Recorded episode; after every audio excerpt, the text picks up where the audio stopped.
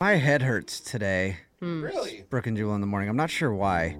I just know that in preparation for what's on your mind, I spent all day yesterday bouncing heavy objects on my head. Uh, okay, but I think we're just supposed to be thinking about things. Started with a simple bottle of water, then a coffee table, Oh. and I ended the day with a comically sized anvil and a piano on my head. nice. Did you guys see that? What? Those damn bats are back. What? What bats? They've been following me around since. Oh my god, what's happening? What is going Eh, on? Is there a doctor listening? I feel like there needs to be a doctor that calls into the show. What? Jubal, are you okay? Okay, anyway, I think I'm prepared for what's on your mind, where we go around the room and see what everybody's been thinking about this morning. So, Brooke, what's on your mind? My husband tried to do the unthinkable. He wanted to do a no call stop by at a friend's house. Oh, wait, you show up? Just show up and not just like, okay, I would do that if it was my best friend, right? Or if it was a cousin or like a relative, right? Yeah, totally. These are friends that we know through our kids' preschool.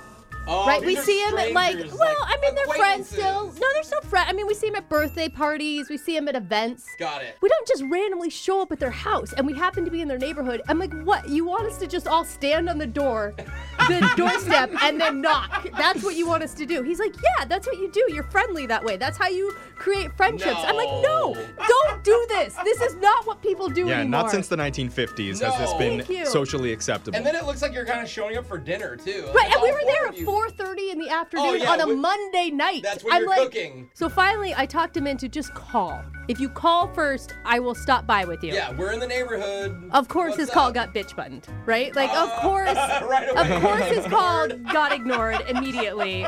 And the guy calls back, our, our buddy calls back a couple hours later, and Michael's like, You missed out. We are going to stop by your house. And he's like, Don't ever stop by my house. I'm like, Thank you. Nobody does a blind stop by. yeah, and pretend I wasn't home. Yes, Totally. exactly. Who are these weirdos? Oh my god, we're gonna be such we're the weird family. It's Brooke, even worse.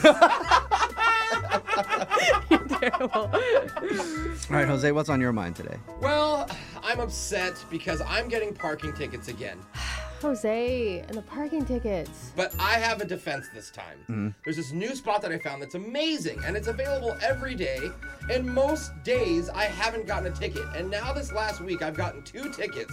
What upsets me is the description on the parking ticket. It says parked in an invisible crosswalk, or like an Oh, I've gotten unmarked- one of those too. Unmarked crosswalk. Is it on the corner of a street? Yes. That's where people cross. Well, I no, didn't, but- yeah. but Put a it- crosswalk there. I agree. Send them a Bill, check and be like, thank I paid you. you with an invisible check. You guys didn't get it? That's what I'm saying. I'm like, if there's no crosswalk there, how am I getting in trouble for this? Like every intersection is a crosswalk. I'm pretty sure that's just a basic law. I didn't know You that. you took the driver's test. Everybody took the driver's test. That's like a question in your driver yeah, test. but everyone cheats on that test. I just. I just got lucky. I don't know. There's, what, how am I supposed to know all the rules of the road? This crosswalk is a crosswalk. Oh, and this how am I is- supposed to assume the end of a sidewalk is where someone wants to cross the street?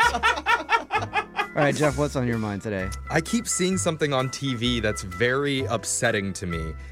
What is with all those like shampoo and body wash commercials where it shows people just standing in the shower and then turning on the water and letting the water hit them Oh, I immediately? know. I never thought of that. What is You're right. up with that? Does anybody actually do that? No Nobody way. does that. No, you have to let the water warm Yeah. up. And yeah, everybody knows you turn it on and then you cower over in the corner and make sure that the ice water doesn't Yeah. hit you. Try not to get any drop of that yeah, water it's, on you. it's like the water from the Titanic. Yeah. Like you do not want that to touch you for like at least a minute. I will say, what if someone was in the shower right before them? Like, because when my husband showers right before me, i- if I can get in in like the five to 10 minute window, I can step right in and that baby's hot. Well, then they need to put a disclaimer on the commercial in the very bottom in small print, like somebody showered right before this. That's why it's already hot. yeah.